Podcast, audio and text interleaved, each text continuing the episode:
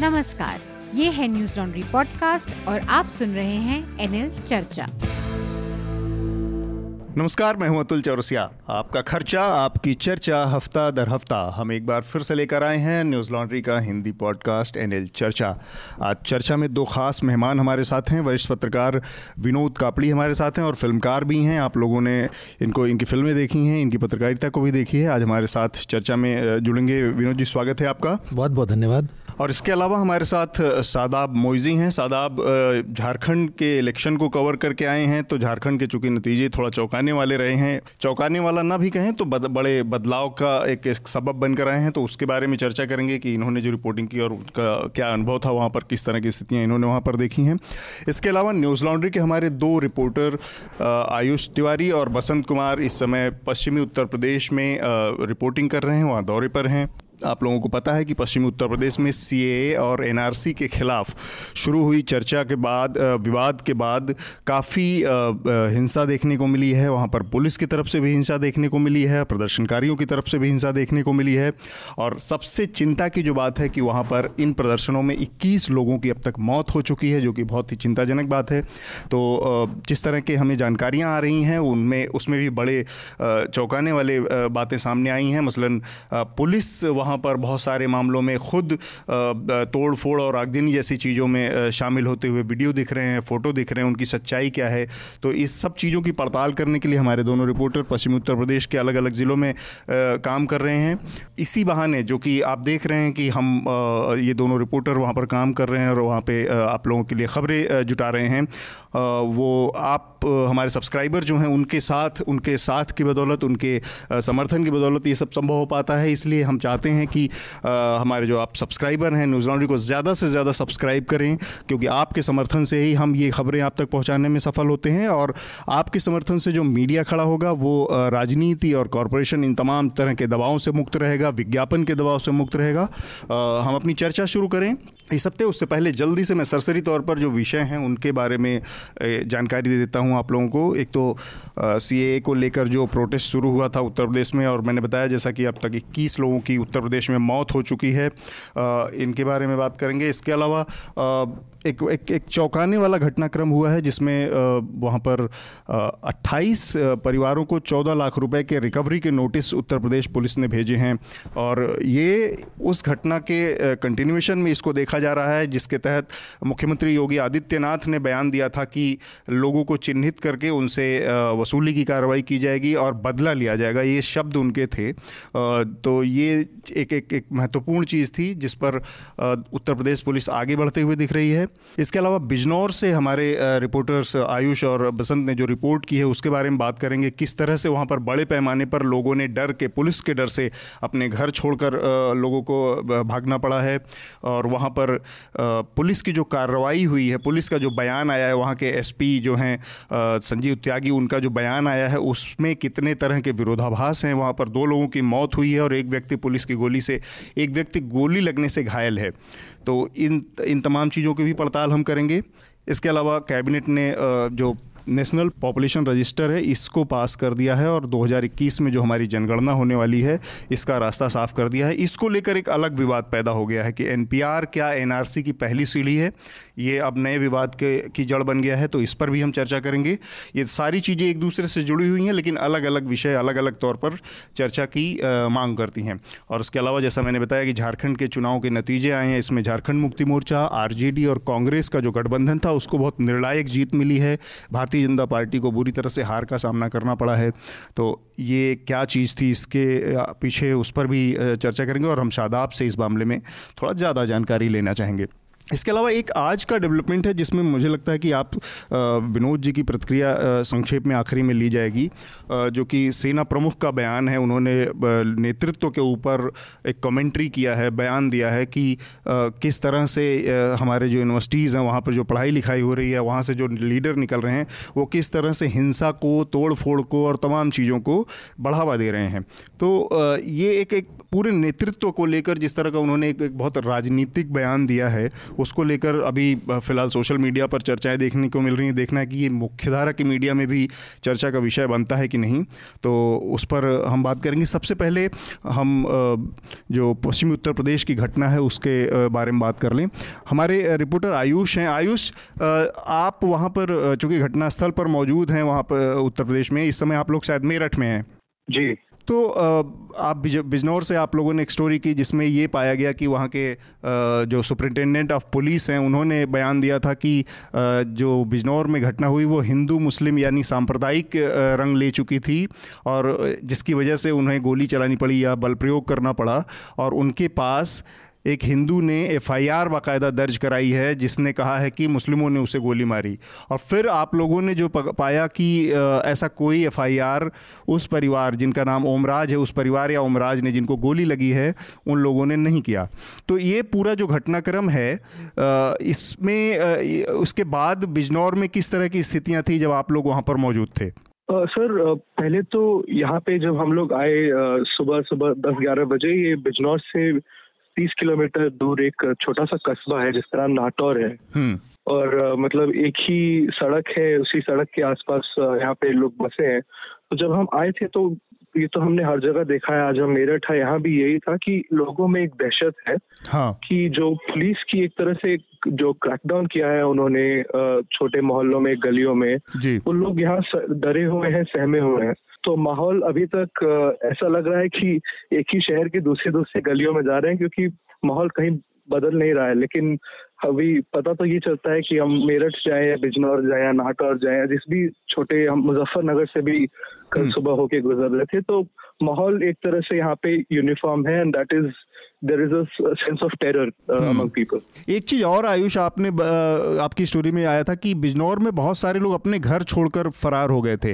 ये पुलिस की वजह से ये लोग फरार हुए थे? पुलिस के डर की वजह से? हाँ ये बसंत आपको बता सकते हैं हाँ. क्योंकि वो गए थे वहाँ पे ओके सर जब हम बिजनौर के इलाकों में घूम रहे थे तो कई घरों में ताले लटके हुए थे तो मैंने हाँ. पूछा कि ये ताले क्यों लटके हुए हैं तो ज़्यादातर लोग यही कह रहे थे कि जिस दिन घटना घटी यानी शुक्रवार बीस दिसंबर को उसके बाद पुलिस ने अज्ञात के खिलाफ एफआईआर दर्ज किए हैं कुछ नाम है और बाकी पच्चीस सौ लगभग लोग हैं नटौर एक कस्बे में तो पच्चीस अज्ञात के खिलाफ केस दर्ज है हम्म। और शुरुआत के दो दिन तक पुलिस देर रात आती थी और लोगों के छत पे सीढ़ी लगा के चढ़ती थी गलियों से गुजरती थी हम्म। तो लोगों के अंदर इस बात का डर है कि अज्ञात में तो वो किसी को भी उठा सकती है पुलिस किसी को भी उठा सकती है हम्म। इस वजह से काफ़ी सारे लोग कम से कम तीस चालीस घर घरों के सामने से तो हम गुजरे जहाँ पे ताले लटके हुए हैं उसकी तस्वीरें भी हमने अपनी स्टोरी में हम्म। लगाई है तो इस डर से लोग अपना घर छोड़ के जा चुके हैं हालाँकि धीरे धीरे लोग अब वापस आने लगे हैं। लेकिन अभी भी काफ़ी सारे लोग घर से बाहर ही हैं।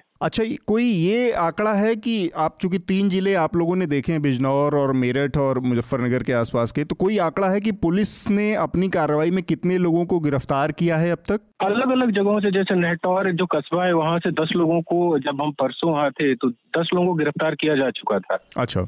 मेरठ में भी अभी एग्जैक्ट हम पुलिस थाने ही आए हुए हैं हम्म। पुलिस थाने के बाहर एक पोस्टर लगा हुआ है जिसपे लिखा हुआ है कुछ लड़कों की तस्वीरें लगा के वांटेड दंगाई सूचना अच्छा। देने वालों को उचित इनाम मिलेगा कुछ लड़कों की तस्वीरें हैं जिन कुछ के हाथ में पत्थर है कुछ पानी की बोतल लेके खड़े हुए हैं तो हम्म। अभी हमें यहाँ मेरठ पुलिस अभी हम आंकड़े लेने जा रहे हैं हम्म। कि कितने लोगों को पुलिस ने गिरफ़्तार किया है। ठीक बात। तो आ, कुछ विनोद जी आपसे पूछना चाह रहे हैं आयुष और बसंत। आयुष आप और बसंत आप दोनों काफ़ी वक्त से वहाँ पर दौरा कर रहे हैं पश्चिमी उत्तर प्रदेश का।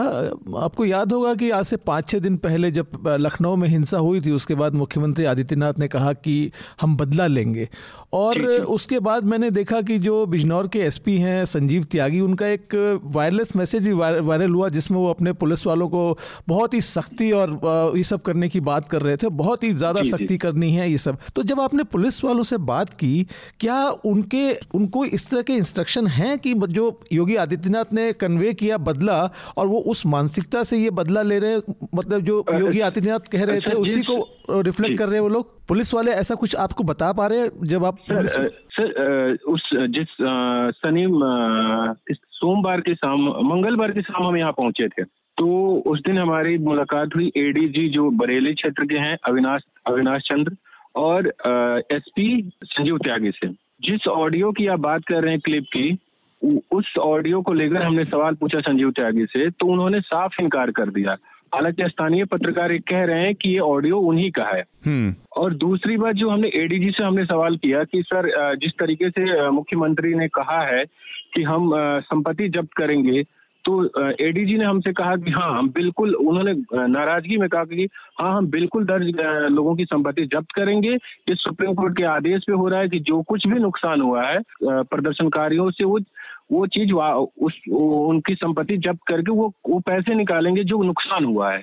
ठीक बात। हालाँकि ये बड़ी दिलचस्प जानकारी एक, एक प्रथम श्रेणी क्लास वन ऑफिसर ने ये बात स्वीकार की है कि आपके पास पता नहीं उनके पास कोई इस तरह का मैकेनिज्म है कि नहीं कि इतनी बड़ी जहाँ दो चार पाँच हज़ार लोगों की भीड़ है वहाँ पर कुछ लोगों को आइडेंटिफाई कर लेना और फिर उसके आधार पर उनके संपत्ति जब्त कर लेना ये मतलब अपने आप में सुपरमैन जैसा काम है।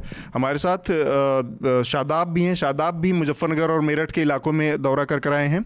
उससे पहले हम आयुष को और बसंत को छोड़ना चाहेंगे क्योंकि क्योंकि वो अपना काम कर रहे हैं फ़ील्ड में तो अपना काम करें और उसके बाद फिर और जानकारियों के साथ हम आपसे बातचीत करेंगे। आयुष धन्यवाद। जी थैंक यू शादाब, आपका क्या अनुभव रहा जो मेरठ और मुजफ्फरनगर के इलाकों में घूमते हुए? पुलिस की जो की तरफ़ से जो तोड़फोड़ और हिंसा की खबरें आ रही हैं, वो उसमें कितनी हद तक सच्चाई आपने पाई और कितना हद तक वो वो मुख्यमंत्री के उस बयान से प्रेरित है? क्योंकि और किसी राज्य में इस स्तर की मतलब प्रदर्शन तो देश भर में हुए पूरे, लेकिन इस स्तर की हिंसा, इस स्तर स्तर के मारपीट और इक्कीस लोगों की जान गई है और पुलिस कह रही है कि उसकी गोली से नहीं मरे, हालाँकि अब धीरे धीरे चीज़ें सामने सामने आ रही हैं कि असल में पुलिस की गोली से भी लोगों की, कुछ लोगों की मौत हुई है।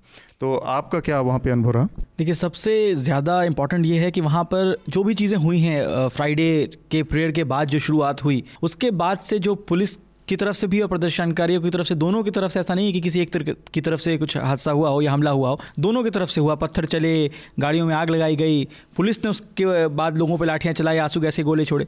लेकिन इन सब के बाद ये सारी चीज़ें तो एक पल के लिए रुक गई। शाम होते होते सारी चीज़ें रुक गई, लेकिन उसके बाद जो लोगों के दिल में डर बैठाया गया है, वो सबसे इंपॉर्टेंट है कि आपने रात में पुलिस ने क्रैकडाउन किया पूरे इलाके में। लोगों आप अगर एक साथ किसी मोहल्ले, गली में अगर दो सौ, ढाई सौ पुलिस गुजरती है, आप इसका अंदाज़ा लगा लीजिए, लोगों को किस हद तक का डर होगा। ये एक डर होता सिर्फ़ पुलिस गुजरती तो लेकिन उसके बाद जिस तरह से लोगों की गाड़ियाँ तोड़ी गई करीब पचास से साठ गाड़ियाँ कार तोड़ दी गई हम्म। घरों के शीशे तोड़ दिए गए। ये सारी चीज़ें सीसीटीवी कैमरे जितने लगे थे वो तोड़े गए। जो जो मतलब एविडेंस हाँ, आ सकते थे जहाँ जहाँ दिख सका वो सीसीटीवी कैमरे तोड़े गए। हमने स्टोरी की उसमें हमने कुछ सीसीटीवी कैमरे जो फुटेज हैं हमने वो किसी तरह वो पा लिया लोगों से क्योंकि लोग के अंदर इतना डर है कि लोग देख कर भी चीज़ों को बता नहीं पा रहे हैं। एक डर उनके अंदर डाला गया है कि आप मुँह नहीं खोल पाए लेकिन अल्टीमेटली वो चीज़ें धीरे धीरे करके बाहर आती हैं वो हम्म। चीज़ें बाहर आई जिसमें पुलिस वाले पुलिस के ड्रेस में मैं पुलिस वाला नहीं कह तो सकता तो ये जो ये जो घटनाएँ चल रही थी पुलिस की तरफ़ से ये किसी कम्युनिटी विशेष इलाके में हो रही थी मुस्लिमों के इलाके में हो रही थी या आमतौर पर पूरे शहर में चल रही थी? हम मुजफ्फरनगर की पहले बात करते हैं। हाँ। मुजफ्फरनगर में एक इलाका है मीनाक्षी चौक। हम्म। मीनाक्षी चौक से ये सारा जो प्रोटेस्ट था वो सबको जमा होना था मीनाक्षी चौक पर जो लोगों का कहना है। उसके बाद वो वहीं से पुलिस का और लोगों के बीच में झड़प हुई। उसके बाद मीनाक्षी चौक के पास में है खालापाड़ इलाका। हम्म। वो पूरा मुस्लिम डोमिनेटेड एरिया है। उस पूरे इलाके में जिस तरह से रात के डेढ़ बजे हमारे हमारे पास सीसीटीवी फुटेज हैं वो सारे जिसमें बदाफ्ते दिख रहा है कि पुलिस के ड्रेस में वही पूरा हेड गियर, वही पूरा राइट राइट रोकने के लिए जो उनके पास गियर होते हैं, वो सारे पहनकर आप डंडे हाथ में हैं, उससे आप तमाम शीशे तोड़ रहे हैं। आप लोगों के सीसीटीवी फुटेज तोड़ रहे हैं, आप दरवाजे तोड़ रहे हैं। यहाँ तक कि एक घर में जाकर, घर के जो ओनर हैं, उनका कहना है, उनको मारा गया, उनके घर में तोड़ फोड़ हुई है, पूरे शीशे तोड़ दिए गए, गाड़ी तोड़ दिए गए बेटी के कुछ गहने थे, वो पुलिस लेके चले गई उनका आरोप है ये। उनको फिर उसके बाद मारने के बाद पुलिस ने उनको अपनी गाड़ी में बैठाया है उनको लेकर गई है वो सेवेंटी फाइव ईयर्स ओल्ड होंगे वो। उनको लेकर गई है थाने रखा है उनको अरेस्ट नहीं किया गया उनको डिटेन किया गया। हम्म। उनको करीब आपको बीस घंटे बाद उनको अगले दिन जब हम लोग पहुँच चुके थे हम हम्म। वहाँ पे थे तो वो उनको तब छोड़ा गया। उससे पहले तक उनके घर वाले इतने डरे हुए थे कि सब कुछ टूटने की बात हुई सब कुछ सामने है लेकिन वो बता नहीं रहते कि उन्हें डर था कि उनके फादर अभी पुलिस की हिरासत में है जब तक आएँगे नहीं तब तक हम कुछ नहीं बोलेंगे। जब वो आ गए तो हमारी बात हुई तब उन्होंने तब उन्होंने पूरी कहानी बताई किस तरह उनको रात में दो बजे के करीब उनको पुलिस ले गई तो ये एक डर का माहौल वहाँ बनाया गया है हम्म। पूरी तरह से जिस तरह से हम्म। वहाँ पे एफ़ हो रहे हैं अननेम्ड एफ़ तो वो एक पूरा आपके नाम से एफआईआर अगर आप नहीं भी हैं अगर आपको हमने हिरासत में लेकर फिर उसके बाद अरेस्ट किया तो आप कुछ नहीं कर पाएँगे लॉयर्स हम्म। भी दो बार सोच रहे हैं जाने के लिए किससे बात करें ठीक बात है विनोद जी आप आ, मैं सादाब की बात को आगे बस बढ़ाते हुए थोड़ा सा कि 2012-13 का जो मुजफ्फरनगर का दंगा हुआ था, उस समय भी खालापार इलाके में बड़ा कन्फ्रंटेशन हुआ था और एक जी न्यूज़ के रिपोर्टर की मौत हो गई थी क्रॉस फायरिंग में पुलिस और भीड़ के बीच में जो गोलीबारी हो रही थी। ये ये जो कम्युनल चेहरा दिख रहा है, एक तरह से एक एक पुलिस के अंदर की जो, के जो बाइगोट्री है या घृणा है, दिख रही धार्मिक वो चीज़, ये पहली बार सामने आया है सिस्टम का। इसको आप कैसे रीड कर रहे हैं? रहे हैं देखिए मुझे मेरठ के दंगे याद हैं जो नब्बे के दशक में हुए थे। उस वक्त पीएससी की एक भूमिका पर बहुत बड़ा सवाल उठा था। हम्म। लेकिन उसमें उन दंगों में और अभी जो हो रहा है उस उसमें भी पीएससी और पुलिस की भूमिका पर सवाल उठे थे। लेकिन अभी जो मुझे सबसे ज़्यादा हैरान ये करती है कि ये लोग वर्दी में हैं इन सब लोगों ने कसम खाई है कि ये संविधान और कानून और इस सब का पालन करेंगे उसकी रक्षा करेंगे। और दिक्कत क्या है कि आपका एक मुख्य मुख्यमंत्री जो पूरी तरह से मुसलमानों के प्रति नफरत रखता है, वो मुख्यमंत्री अगर खुलेआम ये कहता है कि बदला लेंगे हम दंगाइयों से बदला लेंगे। अब दंगाई किसने पत्थर मारा किसने पत्थर नहीं मारा इसका आप कैसे आप इसको चिन्हित करेंगे? आप इसको चिन्हित नहीं कर सकते। तो उसमें क्या है कि जो आम व्यक्ति जो जो अभी मैं आज दिन में ही देख रहा था कि एक लड़का कानपुर का लड़का वो किसी शादी में बर्तन मांज रहा था हाँ। उसको गोली मार दी। हाँ। आ, वो किसी ईदगाह में बर्तन मांजने के लिए गया था शादी हो रही थी वहाँ पर बर्तन और जिसने भीड़ देखी भागने लगा उसको गोली मार दी। अब बात यह है कि आप आप देख तो रहे नहीं आप किसको मार रहे हैं। तो ये जो नफरत है और मुझे इसमें सबसे ज़्यादा तकलीफ़ उन आई ऑफिसर से है जो एकदम यंग है मतलब संजीव जैसे लोग संजीव त्यागी जैसे लोग ये सिर्फ़ और सिर्फ़ आग बंद करके पॉलिटिकल मास्टर्स को खुश करने के लिए आग बंद हम्म। करके लग गए हैं और ये देख ही नहीं रहे कि कानून क्या है इंसाफ क्या है सही कौन है गलत कौन है। तो ये बहुत बड़ा दुर्भाग्य है अतुल की जिस तरह से पुलिस ने अपनी वर्दी का नाजायज़ इस्तेमाल कर रहे हैं लोग। उनके पास जो लाठी है या बंदूक है उसका जो नाजायज़ इस्तेमाल एक आम शहरी पर कर रहे हैं वो बच्चों को मार रहे हैं। मैं हैरान हूँ मतलब वो जो कहानियाँ सुनने को मिल रही हैं चाहे वो बिजनौर के सुलेमान की कहानी हो जो आई एस एस्पेरेंट था एक अनस बच्चा है एक बीस इक्कीस साल का। आप जो मतलब हम लोग सो नहीं पा रहे। हाँ, आ, हाँ मैं जिस बता रहे हैं विनोद जी की जिस तरह से पुलिस का जो भी रूप है मैं कह रहा हूँ कि इस पूरे घटना में मान लीजिए प्रदर्शनकारी उग्र थे, मान लीजिए प्रदर्शनकारियों ने पत्थर मारा, मान लीजिए आप उन्होंने हाथ में गोली था।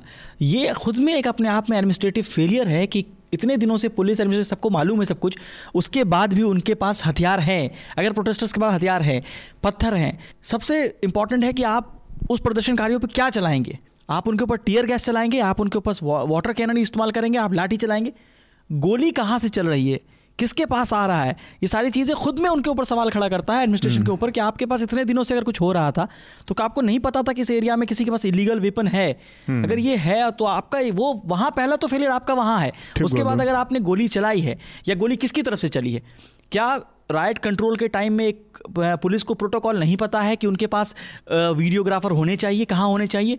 उनके पास क्यों नहीं आपने वीडियो रिकॉर्डिंग की? अगर आपको वीडियो रिकॉर्डिंग करते तो जिन लोगों की तस्वीरें बाहर आ सकती थी, जिस तरह मेरठ में पुलिस ने वीडियो के ज़रिए कई सारे फ़ोटोज़ बाहर उन्होंने पोस्टर्स लगाए हैं। जिस तरह अभी बसंत बता रहा था कि पोस्टर्स हम्म। लगे हैं। इस तरह के आप पोस्टर्स लगा के आप उनको बता सकते हैं कि हाँ इन लोगों ने जलाया है इन लोगों ने किया है। लेकिन गोली चला देना गोली किसकी तरफ़ से भी चली है तो वो बहुत बड़ा है। क्योंकि हमने कई सारे जो मुजफ्फरनगर में एक डेथ हुई है। डेथ एक ही बताया जा रहा है मुजफ्फरनगर में हम्म। वो मैं खुद पर्सनल फैमिली से मिल कर आया हूँ। वो आदमी रिक्शा चलाता था किसी हम्म। और की गाड़ी चलाता था। अब आप सोच लीजिए वो आदमी किसी की गाड़ी चलाता वो अपने गाड़ी चलाने जिसकी गाड़ी थी उस मालिक से पचास रुपये लेकर लौट रहा था घर। और उसको गोली मार दी गई। उसके फैमिली को लाश जो उसके शव है, उसका जनाजा के लिए मुजफ्फरनगर लाने नहीं दिया गया। एक पुलिस प्रशासन ये यहाँ पर मुझे दिमाग में एक और चीज़ है। पुलिस प्रशासन का जो रवैया है बहुत ही जो शर्मनाक कहा जाएगा वो ये था जो अनस और सुलेमान की बात कही इन दोनों परिवारों को उनके अपने गाँव में उसकी डेड बॉडी नहीं लाने दी गई। पुलिस। प्रशासन ने उनको मेरठ और मुजफ्फरनगर जहाँ भी वो भर्ती थे जिन जिन हॉस्पिटल में उनका पोस्टमार्टम हुआ वहाँ से उनके गाँव नहीं लाने दिया जो उनका पैतृक कब्रिस्तान है उस कब्रिस्तान में दफनाने नहीं दिया गया। कितनी शर्म की बात है कि इस टाइम पे ये कोई ऐसा वैसा टाइम नहीं आप मेडवल एरा में जी रहे हैं कि किसी को कहीं मार दो और कहीं कहीं फूक दो और कहीं किसी की बॉडी ना मिले। मतलब बेसिक राइट्स जो हैं उनके लिए भी स्थान नहीं है। मतलब आप इतना छोड़ने के लिए तैयार नहीं और दूसरा, अंग्रेज़ों के ज़माने में इस तरह के कानून थे। अंग्रेज़ ये काम करते थे, जब ये इस तरह के कि कोई किसी गाँव से कहीं से कोई अगदिन हुई, कोई लूटपाट हुई तो पूरे गाँव को को पिनलाइज कर दो। पूरे उससे, उनसे भरपाई करवाओ। पूरे गाँव को आग लगा दो इस तरह के। बयालीस के आंदोलन में इस तरह की तमाम चीज़ें की गई अंग्रेज़ों ने की हैं।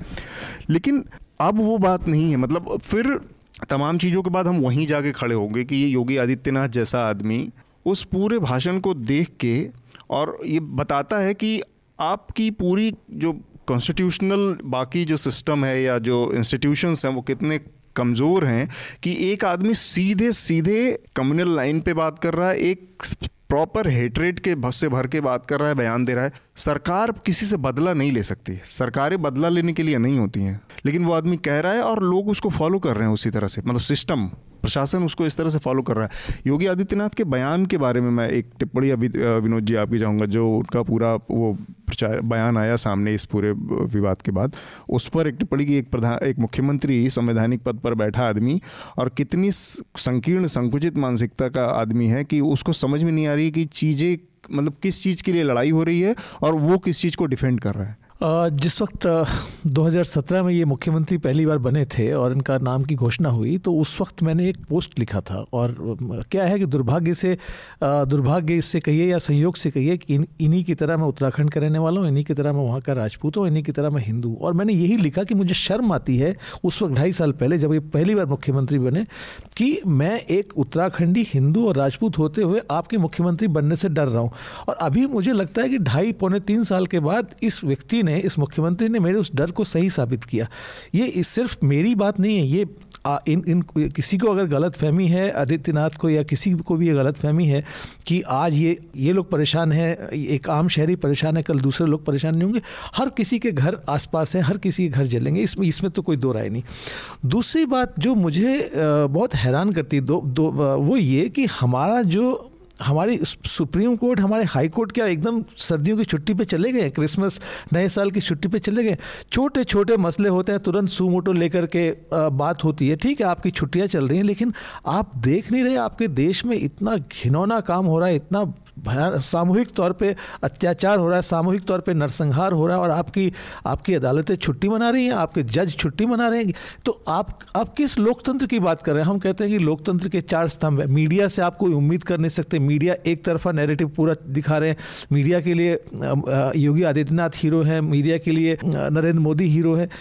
तो मीडिया से आप उम्मीद नहीं कर सकते। थोड़ी बहुत उम्मीद आपको अगर होती है तो अपनी अदालतों से होती है अदालतें भी सो रही हैं। ठीक है आपकी छुट्टियाँ लेकिन आप देखिए सुमोटो लेकर कोई तो कहे। और तीसरा जो मैं कहना चाहता था कि हमारी जो पॉलिटिकल क्लास है मतलब आप राहुल गांधी या प्रियंका गांधी आप चाहते हैं मेरठ के लिए प्रचार करके आपको रोक देते हैं वहाँ पर और आप रुक करके वापस आ जाते हैं। क्योंकि हम्म। आपको शाम को क्रिसमस की पार्टी करनी है आपको क्रिसमस भी मनाना है। हम्म। तो क्यों नहीं आप वहाँ पर धरने पे पर बैठ गए क्यों नहीं आप वहाँ पर आंदोलन कर रहे हैं? वहाँ पे रुक के आप सड़क कहाँ है अखिलेश यादव? कहाँ है मायावती? आप बिजनौर से चुनाव लड़ती रही इतने समय तक आप चुनाव लड़के वहाँ से जीतती रही आप गायब जाने तक नहीं की जहमत उठाती हैं ऐसे आप क्यों नहीं वहाँ पहुँच करके आप जब वहाँ पहुँचेंगे आप वहीं उसकी सीमा पर जाकर के धरना दीजिए वहाँ पे बैठिए चौबीस घंटे अड़तालीस घंटे कि भैया ये जब तक जातियाँ नहीं रुकेंगी मैं यहाँ से नहीं जाऊँगी। अखिलेश यादव बोले कि जब तक लेकिन ये सब लोग सन्नाटे में मैं हम्म। हैरान हूँ। इससे भी बहुत शर्मनाक स्थिति है ये पुलिस की वोट बटोरते रहे, वोट बटोरते रहे, इतने साल तक और अभी ये सब लोग सन्नाटे बैठे हुए सब ट्विटर कैंपेन कर रहे हैं। ट्विटर पे एक्टिव हैं बस। हम्म। हम अगले अपनी उसके ऊपर बढ़ते हैं, इससे पहले जो छोटी सी दो जानकारियों के साथ अपने अगले विषय पर बढ़ेंगे। एक तो ये कि रामपुर में वहाँ के 28 निवासियों को 14 लाख रुपए का नोटिस भेजा गया है वसूली का, डैमेज और पब्लिक प्रॉपर्टी के नुकसान करने का। ये वही पुलिस है जो कि गाड़ियाँ तोड़ते हुए सीसीटीवी कैमरे तोड़ते हुए, लोगों के घरों में घुस के गेट क्रैश करके कारें तोड़ते हुए दिख रही है और वही वसूली की, के नोटिस भी जारी कर रही है। और एक और महत्वपूर्ण चीज़ हुई। जर्मन एक स्टूडेंट, जैकब लिंडेंथल, इनको सी ए के खिलाफ हो रहे प्रदर्शन में हिस्सा लेने के लिए आईआईटी मद्रास में ये थे स्टडी कर रहे थे और इनको वापस भेज दिया गया। ये भी दिलचस्प है। किसी ने कहा कि अगर सपोज़ दो तरह के इस समय प्रोटेस्ट चल रहे हैं, एक छोटा मोटा प्रोटेस्ट चल रहा है जो सी ए के समर्थन में भी हो रहा है। अगर ये सी ए के समर्थन में होते तो भी क्या इनके साथ होता? क्योंकि कायदे से तो इनको उस नियम कानून के तहत किसी भी तरह के प्रोटेस्ट में नहीं हिस्सा लेना, शायद ऐसा नहीं होता। हम अपने अगले विषय की तरफ़ बढ़ते जो कि नेशनल पॉपुलेशन रजिस्टर का मामला है। कैबिनेट ने दो दिन पहले नेशनल पॉपुलेशन रजिस्टर को हरी झंडी दे दी है। इसके साथ ही उन्नीस इक्कीस की जनगणना को भी हरी झंडी दे दी है। तेरह हज़ार करोड़ रुपए का ये प्रोजेक्ट है। इसको लेकर अब एक नया विवाद शुरू हो गया है। हालाँकि जिस दिन इसकी घोषणा पीआईबी के उसमें प्रकाश जावड़ेकर ने की, उस समय वो बार बार कह रहे थे कि इसमें किसी से कोई दस्तावेज़ नहीं मांगा जाएगा और इसमें किसी को कोई जानकारी नहीं। ये केवल एक रजिस्टर मेंटेन करना है कि कौन लोग यहाँ पर हिंदुस्तान में कितने लोग हैं और उनके नाम क्या हैं उनके बहुत बेसिक इन्फॉर्मेशन उसका एक, एक, एक तरीका है तय है उसके आधार पर। एनपीआर की जानकारी जुटाई जाती है। लेकिन सरकार की जो नीयत है, उस पर बहुत तरह के सवाल हैं कि एनपीआर को एनआरसी से जोड़ा जा रहा है और ये कहा जा रहा है कि एनपीआर जो है, वो एनआरसी की पहली सीढ़ी है। तो ये बात अमित शाह ने भी कही एक इंटरव्यू में कि इस इन दोनों चीज़ों में कोई संबंध नहीं है, लेकिन इसी सरकार के दस्तावेज़ बताते हैं, लोकसभा में कम से कम 2014 के बाद से ऐसे आठ मौके आए हैं जहाँ पर सरकार ने साफ़ साफ़ कहा है कि हम एनपीआर करेंगे और एनपीआर जो है, वो एनआरसी की पहली कड़ी है। यहीं तक बात नहीं है। अब बार बार एक तर्क ये दिया जा रहा है कि एनपीआर तो कांग्रेस भी कराते थे एनपीआर तो एक प्रक्रिया का हिस्सा था। ये कोई बिल्कुल सही बात है। पॉपुलेशन रजिस्टर मेंटेन करना एक प्रक्रिया का हिस्सा है। लेकिन इस बार ये क्यों अलग है? इस बार इस पर संदेह क्यों है? उसको जानना ज़रूरी है, क्योंकि जिन पंद्रह, बेसिक पंद्रह सवालों के इर्द गिर्द एनपीआर का रजिस्टर मेंटेन होता था, उसमें इस सरकार ने सात नए सवाल जोड़े हैं। और ये जो सात नए सवाल हैं, ये बायो, बायोमेट्रिक रिकॉर्ड से जुड़े सवाल हैं, जिसमें आपके हाथ के पंजे का निशान, आपके आँखों की पुतलियों के निशान, इन तमाम चीज़ों की मांग की जा रही है। यहाँ पर संदेह पैदा होता है।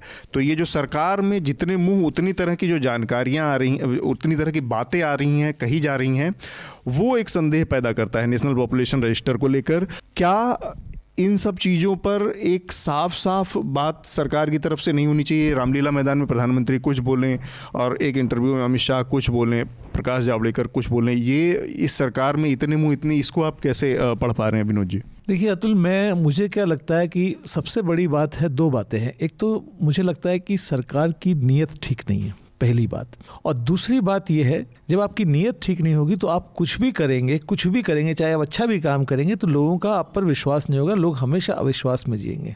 तो मैं हैरान हूँ कि आपके देश के प्रधानमंत्री, गृह मंत्री, सूचना प्रसारण मंत्री इतने महत्वपूर्ण पदों पे लोग बैठे हुए हैं और इन लोगों की बातों पर आपका देश, आपकी मीडिया जो जो संतुलित मीडिया है, वो यकीन नहीं कर रहा।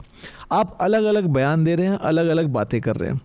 तो सबसे पहले एक आम राय, एक बार प्रधानमंत्री को सर्वदलीय बैठक बुलाए, क्यों नहीं वो आकर के जब जब इन्होंने सी ए सी ए बी को सी ए बनाया, एक्ट बनाया, क्यों नहीं उन्होंने उस संसद में उनको पता है कि उनके पास दोनों सदनों में बहुमत है, उसको पास करा लेंगे।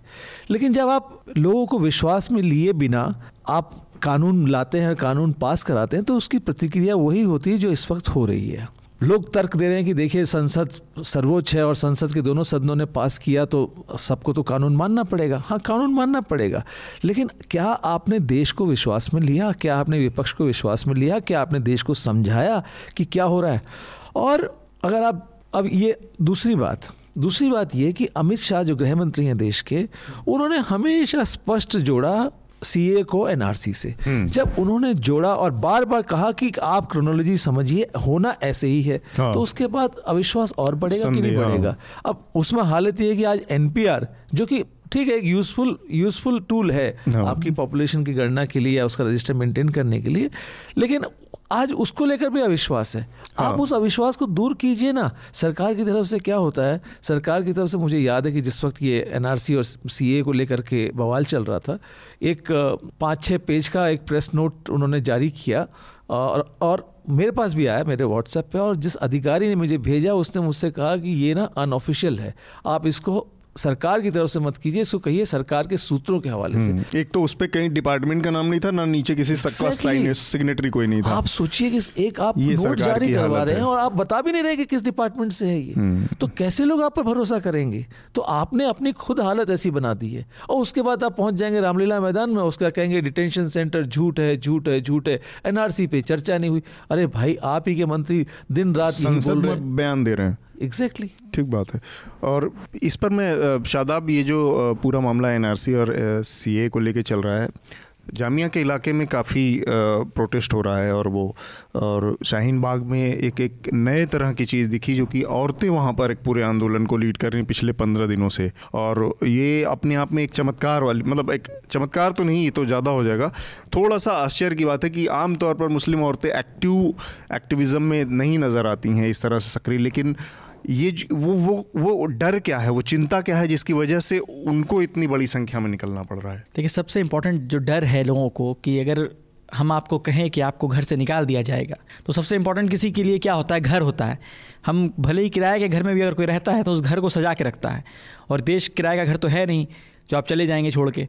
तो लोगों को एक डर है वहाँ पर अब धीरे धीरे वो डर और मज़बूत हुआ है, जब से गृह मंत्री ने, जब से प्रधानमंत्री ने लगातार बार बार बार बार एक बात बोली कि असम में एनआरसी होगा, उस पूरे देश में होगा, उसके बाद। आप किसे बार बार, हर बार कोई चुनाव होता है, आप उसको पाकिस्तान से जोड़ते हैं। तो कहीं ना कहीं मुसलमानों को भी आप एक नज़र से पाकिस्तान से जोड़ते आए हैं। आप खुल के ना बोले, लेकिन एक जोड़ते आए हैं। वो एक गैप है लोगों के बीच में। तो लोगों को ये डर बार बार सताने लगा कि असम की बहुत सारी कहानियाँ बाहर आई। असम से जिस तरह आपको फॉर्मर प्रेसिडेंट फ़खरुद्दीन अली अहमद, उनके फैमिली के, उनकी फैमिली की बातें आई बाहर के उनका भी नाम एनआरसी में नहीं है। कुछ आर्मी ऑफिसर्स थे जो रिटायर्ड आर्मी ऑफिसर उनका नाम नहीं है। तो लोगों में एक डर जो है, एक मैसेज धीरे धीरे फैला लोगों में कि उनका भी नाम नहीं होगा तो वो कहाँ जाएँगे? इसको लेकर लोग सड़कों पर आए। आपको और बताते हैं कि अगर आप कह रहे हैं, पंद्रह दिनों से वो औरतें बाहर हैं। कई सारी चीज़ें जामिया के पूरे इलाके में हो रही हैं। रोज़ शाम वहाँ पर जब से वो हुआ है, पूरा हादसा जामिया पे, उसके बाद से रोज़ शाम जाकिर नगर इलाके से बटला हाउस इलाके से जो कुछ औरतें हैं, वो आती हैं, वो जामिया के सात नंबर गेट पे जहाँ से प्रोटेस्ट हुआ था, वहाँ रोज़ आती हैं, वहाँ कैंडल जलाती हैं और वहाँ जनगण मन होता है, वहाँ सारे जहाँ से अच्छा किया जाता है, ये एक हो रहा है। उसके अलावा उस इलाके में जो लोग हैं, वो दुकान बिज़नेस कोई बंद नहीं करना चाहता। उस इलाके में दुकान बंद करके आप क्या कर लेंगे किसी का? क्योंकि वो तो एक आप मुस्लिम डोमिनेटेड है तो आप अपने ही कम्युनिटी को ही लॉस करेंगे। लेकिन उसके बाद भी लोगों ने विरोध का एक तरीका ये निकाला कि हम दिन में दुकान चलाएँगे हम्म। शाम में दुकान बंद करेंगे और हम उस प्रोटेस्ट में हिस्सा लेंगे।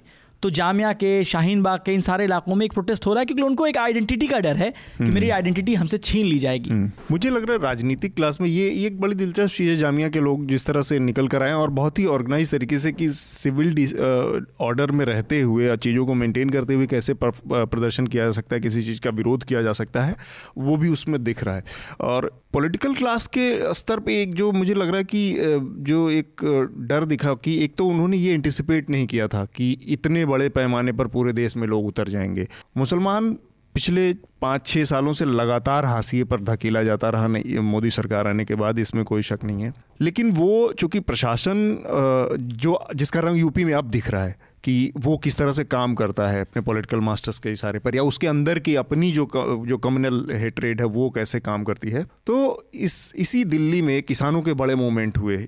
यो यो मोदी की सरकार रहते हुए जाटों ने आंदोलन किया देश में, मराठों ने आंदोलन किया देश में मतलब कमोबेश हर उस कम्युनिटी ने किया जिसके कोई भी कंसर्न थे या जो अपने जैसे अपनी विल पे चाहती थी, वो करना चाहती थी। लेकिन तमाम मॉब लिंचिंग हुई, लब जिहाद, ये, वो, तमाम चीज़ों के बावजूद, मुसलमान पिछले पाँच छः सालों में एक एक एक एक देशव्यापी, एक बड़ा दिल्ली में एक रैली करने की हिम्मत नहीं जुटा पाया था, क्योंकि उसके अंदर एक डर था कि ये जो सरकार है, वो किसी अलग तरह से एक्ट करेगी, काम करेगी वो। पहली बार ऐसा हुआ कि एनआरसी ने उस डर को ख़त्म किया है। और इनको मुझे लगता है कि ये इन लोग आकलन भी नहीं था कि इतने बड़े पैमाने पर विरोध प्रदर्शन पूरे देश में होगा।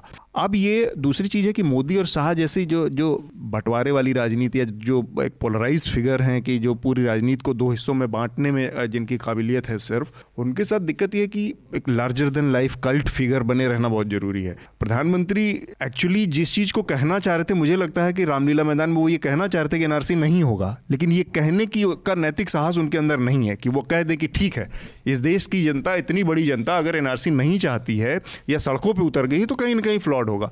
एक तो उसमें ऐसे ही पॉलिटिकल कंसेंसस की कमी है कि आप ना तो किसी विपक्षी को इस तरह की पॉलिसी मेजर पॉलिसी डिसीज़न में हिस्सा बनाते हैं, ना कुछ किसी से सलाह मशवरा करते हैं।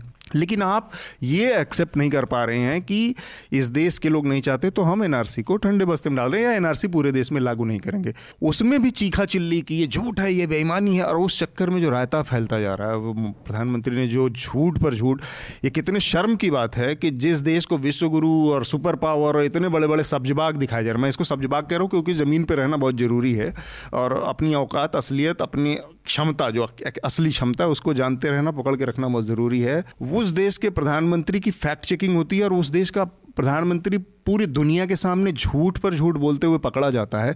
ये ये किसी भी के लिए शर्म की बात नहीं होती और लोग उसके, उस गुणगान गाए जा रहे हैं। ये अजब सी समय है। अगर विनोद जी, इस पर कोई और टिप्पणी हो तो एक बार इस पूरे मामले पर, फिर वरना हम अगले विषय की तरफ़ हाँ मैं इसमें बस इतना ही जोड़ना चाह रहा था कि जैसा आपने कहा कि इस स्तर का आंदोलन होगा, ऐसा आपने आकलन या इन लोगों ने आकलन नहीं किया था। मुझे थोड़ा सा इसमें लग रहा है कि जो मेरा आकलन था, ये मेरे हिसाब से उससे उससे बहुत ही कम स्तर का ये आंदोलन इस देश में इस वक्त चल रहा है। मुझे लग रहा था कि जिस तरह का ये बिल लाया गया सीए और उसके, उसको बाद में एनआरसी से जोड़ने की बात बार बार अमित शाह ने की, मुझे लग रहा था कि ये आंदोलन और ज़्यादा व्यापक होगा जो नहीं हुआ।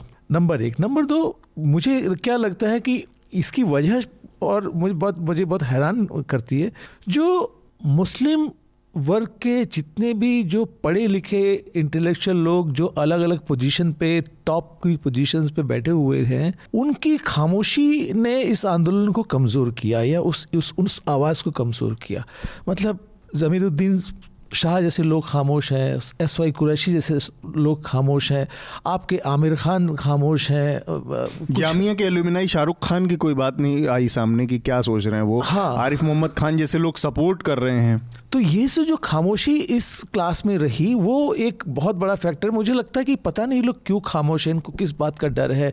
आपके कितने बड़े बड़े साहित्यकार हैं कितने बड़े लेखक रहे हैं शिक्षक प्रोफेसर रहे हैं कलाकार रहे हैं इनकी खामोशी ने मुझे लगता है कि इन इस आवाज़ को कमज़ोर किया। वो छात्रों ने यहाँ तक पहुँचा दिया लेकिन उसके बाद उनको भी कुछ ना कुछ सहारा चाहिए लीडरशिप चाहिए। हाँ। ठीक बात। तो हम अपने अगले विषय की तरफ़ बढ़ते हैं जो कि झारखंड चुनाव के नतीजों का मामला है और यहाँ पर रघुबर दास की जो पिछली सरकार थी, भारतीय जनता पार्टी की, इसको वहाँ की जनता ने नकारा है और एक नई सरकार बनी है वहाँ पे झारखंड मुक्ति मोर्चा, कांग्रेस और आरजेडी के अलायंस की और बहुत ही डिसाइसिव जिसको कहते हैं, निर्णायक जीत मिली है, सैंतालीस सीटें गठबंधन को मिली हैं, भारतीय जनता पार्टी को 25 सीटों पर सिमटना पड़ा है। तो एक तो शादाब चूँकि आप वहाँ से होकर आए तो अगर थोड़े से मैं संक्षेप में पहले यही जानना हो कि ऐसी क्या चीज़ थी कि जो बीजेपी की की लोकप्रियता को इत, इतनी नकारात्मकता में बदल दिया जबकि इसी टाइम के बीच में दो बहुत मेजर फैसले आए थे।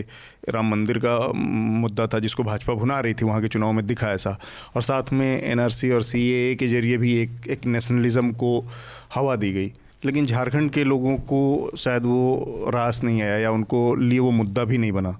तो मुद्दा क्या था उनका? झारखंड ने चौंकाया है मुझे भी, क्योंकि लिए हम हरियाणा इलेक्शन और बिहार इलेक्शन, तमाम इलेक्शन हम देखते आ रहे हैं।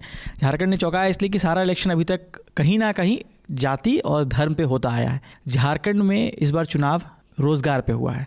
और दूसरा मुद्दा था कि बाहर का चीफ मिनिस्टर, एक आदिवासी, झारखंड को आदिवासी बहुल हिसाब से सोचते हैं हम लोग तो वो एक बड़ा फैक्टर था कि रघुवर दास को लोग इसलिए पसंद नहीं करते थे क्योंकि वो छत्तीसगढ़ के थे और एक झारखंड का जो आदिवासी वो उसको लगता था कि यार हमारा जो जिसको हमारा बागडोर जिसके हाथ में होनी चाहिए, वो कोई आदिवासी हो। वो एक मुद्दा था, लेकिन बेरोज़गारी का सबसे बड़ा मुद्दा था। हमने रांची में जमशेदपुर में आसपास के जितने इलाके हैं, खूटी में उसमें जितने में जहाँ भी गए, वहाँ सिर्फ़ युवाओं में एक बात दिखी कि इन लोगों ने हमसे झूठ बोला है, रोज़गार नहीं दिया है। हम बेरोज़गार हैं। दूसरा और तीसरा एक मुद्दा और था, वहाँ पर आपको याद होगा कि कुछ लोगों की मौत भूख की वजह से, खबरें आई कि भूख की वजह से हुआ खाना नहीं। वो लोगों को बहुत हिट की कि एक एक स्टेट में कोई कुछ लोग भूखे मर जाए तो वो उस शर्म की बात है उस स्टेट के लोगों के लिए भी। सिर्फ़ सरकार को आप दोष नहीं दे सकते, लोगों के लिए अगर मेरा पड़ोसी भूखे मर रहा है तो हम भी उस जिम्मेदार हैं कहीं ना कहीं।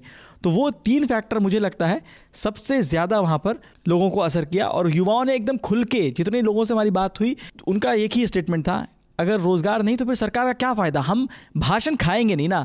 हम एनआरसी खाएँगे नहीं, हम राम मंदिर को कुछ कर नहीं सकते हैं। झारखंड के लोगों को राम मंदिर से आप बहुत दूर है वो। उनके आदिवासी कल्चर भी बहुत अलग है। एक और मुद्दा था पत्तलगढ़ी मूवमेंट अगर आप लोगों को याद होगा तो। पत्तलगढ़ी मूवमेंट 2018 में वो वायलेंट हुआ था, उसकी वजह से आदिवासी समाज में एक फैसला किया उन लोगों ने कि हम लोग वोट नहीं करेंगे सरकार को। क्यों नहीं करेंगे? क्योंकि दस हज़ार से ज़्यादा लोगों पर एफआईआर किया गया वो भी एफआईआर देशद्रोह का मुकदमा। ये बहुत मैटर करता है आप मेरी ज़मीन छीनेंगे जल जंगल ज़मीन की हम बात करते हैं वहाँ पे और उनसे अगर आप उनकी ज़मीन छीनेंगे और उन पर ही देशद्रोह का मुकदमा चलाएँगे तो वो नाराज़गी थी और उसका नाराज़गी उन्होंने हम्म। वोट के ज़रिए दिखा दिया हम्म। विनोद जी आपको कुछ पूछना था इसमें? नहीं हाँ। नहीं। मैं ये कह रहा था कि इसके अलावा एक और दो चीज़ें थी जो कि झारखंड मॉब लिंचिंग का बड़ा एक वो बन के उभरा। पाँच सालों में सबसे ज़्यादा मॉब लिंचिंग से मौतें झारखंड में हुई। तो उसको लेकर किसी तरह का नाराज़गी गुस्सा या कुछ? नहीं उसको लेकर थोड़ी नाराज़गी थी। बहुत ज़्यादा वो इशू नहीं था। कांग्रेस ने थोड़ा उसको मुद्दा बनाया था कुछ जगह। हम्म। हेमंत सोरेन ने आ, कई जगहों अपनी कई रैलियों में कई बार उन्होंने उस को लेकर भी बात की कि हम मतलब हम लोग कम्युनल एंगल पे नहीं चलेंगे हम सबको लेके चलेंगे इसलिए उन्होंने बार बार अपने जो उनके पोस्टर्स लगे उसमें भी उन्होंने माइनॉरिटी के लिए जॉब्स में रिजर्वेशन माइनॉरिटी के लिए हम्म। अलग अलग तरह के उन्होंने प्रोग्राम सेट किए तो वो एक था लेकिन हाँ मॉब लिंचिंग बहुत बड़ा मुद्दा नहीं था वहाँ पे इलेक्शन हम्म। में कि मॉब लिंचिंग को लेकर लोगों में क्योंकि ए आई एम एम भी वहाँ पे चुनाव लड़ रही थी। हम्म, हम्म। तो ए ने भी कोई कोशिश की कि इस तरह की बातें हों ताकि वो समाज जो है वो एक तरफ़ आ जाए चाहे रांची में हो जमशेदपुर में हो वहाँ अपने कैंडिडेट उतारे एम ने लेकिन वो मुद्दा नहीं चला। ठीक बात है। एक चीज़ और देखी जो हेमंत सोरेन की बात किया शादाब ने हेमंत सोरेन ने का जो पूरा कैंपेन था वो बहुत स्मार्ट कैंपेन भी कहा जाएगा क्योंकि बार बार कोशिश ये की गई कि मामला आ, मंदिर की पिच पे आए या कम्युनल पिच पे आए जिस तरह से योगी आदित्यनाथ जाकर बार बार वहाँ पर बयान दे रहे थे कि कौन अंसारी है, वो मंदिर आपका नहीं बनाएगा, आपका मंदिर तो मंडल बनाएगा इसलिए इसको जिताना। इतने तमाम बावजूद, लेकिन वो उस ट्रैप में फंसे नहीं। तो ये एक एक पिछली बार जो मुख्यमंत्री थे हेमंत सोरेन और अब जो कैंपेन चला एक मेच्योर पॉलिटिशियन ज़्यादा नज़र आए। मसलन उन्होंने कहा कि मेरे आदिवासी का जो टूटा फूटा घर है, वही मंदिर है उसका। मेरे लिए तो यही अयोध्या है, इस तरह की चीज़ें।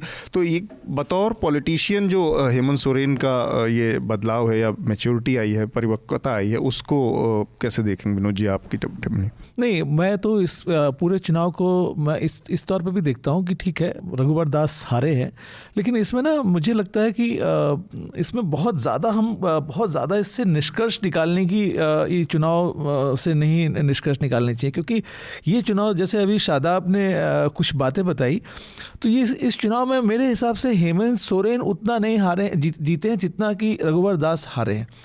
रघुवर दास की जो लोकप्रियता थी वो जिस कदर घटी, जिस तरह से लगातार उनके बारे में रिपोर्ट्स आ रही थी, उसमें जो एक पक्ष शायद ये मिस कर गए, भ्रष्टाचार को लेकर के जो रिपोर्ट्स आ रही थी, वो और उनका बेटे मिल करके रातों रात नई कंपनियाँ बन रही थी, हज़ारों करोड़ का टेंडर दे दिया जा रहा था। इसको और पूरा परिवार उसको कमा रहा था। पर साथ ही इसमें ये बात ज़रूर है कि, जो लोग राजनीतिक चर्चा करते हैं उनको एक मसाला मिल गया कि हाँ झारखंड ने एक देश को रास्ता दिखा दिया एक आदिवासी समाज ने आदिवासी बहुल राज्य ने देश को रास्ता दिखा दिया कि ये देश जो है राम मंदिर के बिना या एनआरसी के बिना या जो जहर की खेती बो रहे हैं उनके बिना भी देश जा सकता है पर मुझे मुझे इसमें ना बहुत ज़्यादा मुझे लगता है कि इसमें बहुत ज़्यादा नहीं पढ़ना चाहिए हम्म। और इसको अभी सिर्फ़ राज्य के चुनाव तक देखना चाहिए अगर आप केंद्र की बात करेंगे देश की बात करेंगे तो मेरे मेरे ख्याल से मोदी की लोकप्रियता अभी भी बनी हुई है। बनी हुई है और शायद ज़्यादा भी हुई है जो अच्छा। जो उनके कोर वोटर हैं उनके बीच में। इन नतीजों के लिहाज से मतलब थोड़ा सा मैं आपकी बात से सहमत हूँ थोड़ा सा उससे उस लेकिन मेरे रीज़न दूसरे हैं कि झारखंड के चुनाव से कोई बड़ी तस्वीर इसलिए नहीं बनाई जानी चाहिए क्योंकि झारखंड में जो मिडिल क्लास है वो उतना पावरफुल या उतना बड़ा नहीं सही है। सही बात है। एक एक एक आदिवासी डोमिनेटेड मतलब मसलन आप झारखंड हरियाणा के चुनाव की तुलना या महाराष्ट्र के चुनाव की तुलना या इधर के किसी और भी जो हार्टलैंड या उसके जो राज्य हैं, उनकी तुलना में झारखंड या छत्तीसगढ़ से नहीं कर सकते, क्योंकि मिडिल क्लास इतना बड़ा नहीं है, जो कि जिसके लिए मंदिर वंदिर, जब आप उन सब तमाम चिंताओं से एक बार ऊपर उठ जाते हैं, खाने पीने वाली और जब आपके गाड़ी में तेल हो और घर में एसी हो और सर्दियों में हीटर लगा हो घर में, तब आपको मंदिर और ये जो मुद्दे हैं ना, ये ज़्यादा वो आकर्षित करते हैं और अपनी तरफ़ खींचते हैं। तो झारखंड के नतीजे इसलिए भी हैं, क्योंकि अभी भी जहाँ पर इतनी बड़ी आबादी गरीबी, गरीब है इतनी बड़ी आबादी निरक्षर है इतनी बड़ी आबादी आदिवासी है जो कि बाकी सारी चीज़ों से वंचित है। उसके लिए फिर वेलफेयर ही सबसे बड़ा मुद्दा होता है। तो झारखंड के नतीजों से जुड़ा एक और मतलब मेरा अपना निष्कर्ष है कि ये भी एक बड़ी महत्वपूर्ण चीज़ रही। इसके साथ ही हम अपनी आज की चर्चा को यहाँ पर रोकेंगे उससे पहले हमारा रिकमेंडेशन का राउंड होता है जो उसको कंप्लीट करेंगे। तो सादाब सबसे पहले आप हमारे श्रोताओं के लिए क्या रिकमेंड करेंगे इस हफ़्ते? मेरे हिसाब से क्योंकि मैं रास्ते में भी राग दरबारी पढ़ते हुआ आ रहा था हम्म। तो मैंने शुरू किया है। बड़े बड़े दिनों से मेरे पास पढ़ी की हुई है मैं हर बार शुरू करता हूँ पढ़ नहीं पाता हूँ। तो मुझे लगता है कि ऐसे सिचुएशन में थोड़ा आपको सटायर थोड़ा चीज़ों से लोग ज़मीनी अगर कुछ जुड़ना है तो राग दरबारी पढ़ना मेरे हिसाब से अभी बेहतर रहेगा। ठीक बात है। विनोद जी आप क्या रिकमेंड करेंगे? मैं अपने एक मेरे साथ एक जर्नलिस्ट काम करता था वो अभी नया नया लड़का है दो साल उसको हो गए।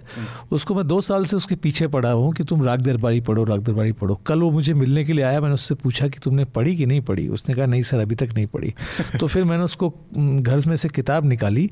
मैंने कहा अब ना इस किताब को मैं गर्म पानी में डाल रहा हूँ और इसको ना बिल्कुल घोल दे रहा हूँ और तुम ये पानी पी जा रहा अब तुम इसके अलावा और कोई तरीका नहीं तुम तक ये किताब को पहुँचाने का। तो मेरा तो कहना है कि जो शादाब ने कहा भैया तुम भी अगर तब से नहीं पढ़ पा रहे हो तो पढ़ो। तीन साल से मेरे तो तुमको घोल के पिला देंगे। मैं पढ़ नहीं पाता हूँ शुरू करता हूँ और पढ़ नहीं पाता हूँ। हाँ तो पढ़ो उसको उसको उसको पढ़ो और हम्म। उसको नहीं तो घोल के तुमको पिलाएँगे।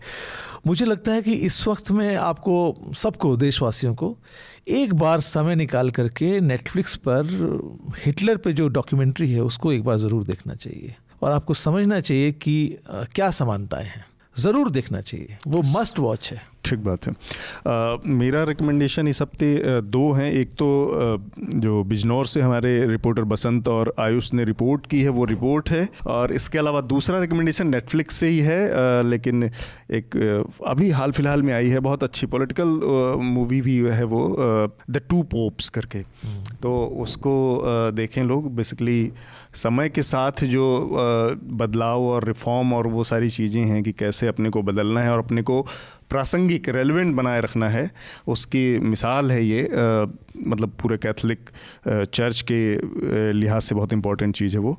तो उसको रिकमेंड करूँगा मैं। इसके अलावा आप अपने सुझाव, अपनी राय हमें contact at Newslaundry dot com पर भेजें। इससे हमें अपने पॉडकास्ट में बदलाव करने और उसको इम्प्लीमेंट करने में आसानी होगी। और इसके साथ ही हम अपनी आज की चर्चा को रोकेंगे, लेकिन उससे पहले आप लोगों से दो अपीलें जो छोटी मोटी हम हमेशा करते हैं कि हमारे पॉडकास्ट आप जिस भी प्लेटफॉर्म पे देखते हैं सुनते हैं, वहाँ पर जाएँ और हमारे पॉडकास्ट को रेट करें। इससे बाकी लोगों तक इसके पहुँचने में आसानी होगी। और इसके अलावा न्यूज़ लॉन्ड्री को सब्सक्राइब करें क्योंकि आपके समर्थन से जो मीडिया खड़ा होगा वो आपकी बात ज़्यादा करेगा और किसी भी तरह के पॉलिटिक्स या फिर कॉरपोरेशन के दबाव से भी मुक्त रहेगा। आप दोनों लोगों का बहुत बहुत शुक्रिया। बहुत बहुत धन्यवाद। शुक्रिया सर न्यूज़ लॉन्ड्री के सभी पॉडकास्ट ट्विटर आई और दूसरे पॉडकास्ट प्लेटफॉर्म पे उपलब्ध हैं। खबरों को विज्ञापन के दबाव से आज़ाद रखें। न्यूज़ लॉन्ड्री को सब्सक्राइब करें।